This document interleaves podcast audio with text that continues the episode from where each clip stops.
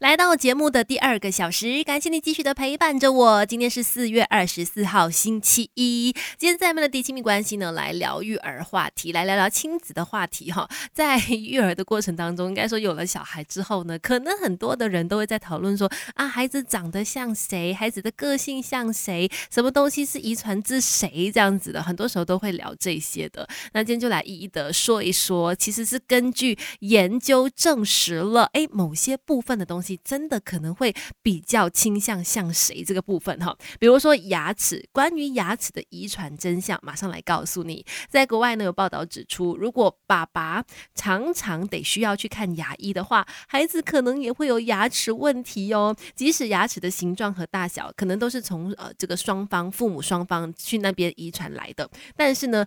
爸爸的基因还是占着主导的地位，牙齿的部分啦。所以如果爸爸的牙齿不好的话呢，孩子也很有可能会遇到相同的问题。如果你知道说，啊，老公常常需要去看牙医，牙齿不是很好的话呢，那可能你就要从小更加的关注孩子牙齿的照顾啦，然后更加勤劳的去照顾卫生，然后多点勤劳的去见牙医等等的，就是去维护好做好 maintenance 这个部分，以防更多的牙齿状况会发生哈。Melody 亲密关系。陪孩子长大，当孩子玩伴，育儿之路一起走。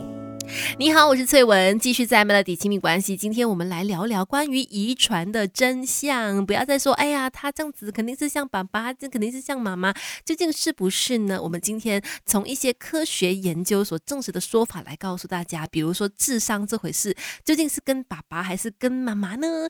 有一项研究哦，他们做了这个以老鼠做实验，证明了说，那儿子的智商呢是从母亲那边遗传来的，而女儿的智商。呢，则是从爸爸妈妈两个人当中去获得的。但是呢，其实儿子就是男孩的话呢，只有百分之四十的智力其实遗传自妈妈，其他的百分之六十还是要靠自己。OK，所以说努力还是占了很大的一部分。所以儿子长大了之后，如果考试考不好，智商比较差的话呢，绝对不能够全怪妈妈哦，因为只有百分之四十是妈妈的这个遗传基因，剩下的百分之六十其实是自己的部分哦，是你有没有足够的努力啦，然。后是不是够用功啦，而造成的这个结果的？除了智商之外呢，接下来再来说一说关于身高这方面啊。关于身高，其实很多人也是很在意的，究竟会像谁比较多呢？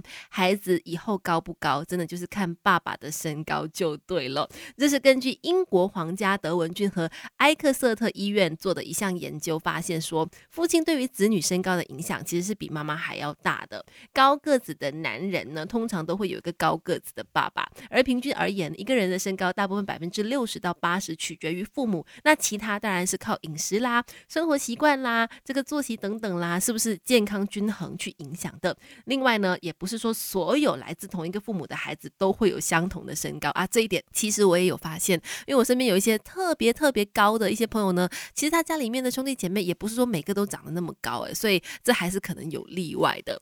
那讲完了身高，等一下再继续告诉你体重又是跟谁像谁比较。多呢？Melody 亲密关系，陪孩子长大，当孩子玩伴，育儿之路一起走。你好，我是翠文，继续在 Melody 亲密关系。今天我们聊关于遗传的真相。刚才说了身高是通常像爸爸比较多，那体重呢？体重又是像谁呢？告诉大家，根据也是英国的一份研究指出呢，这个关于体重方面，孩子的体重呢，跟妈妈的相关性是比较大的。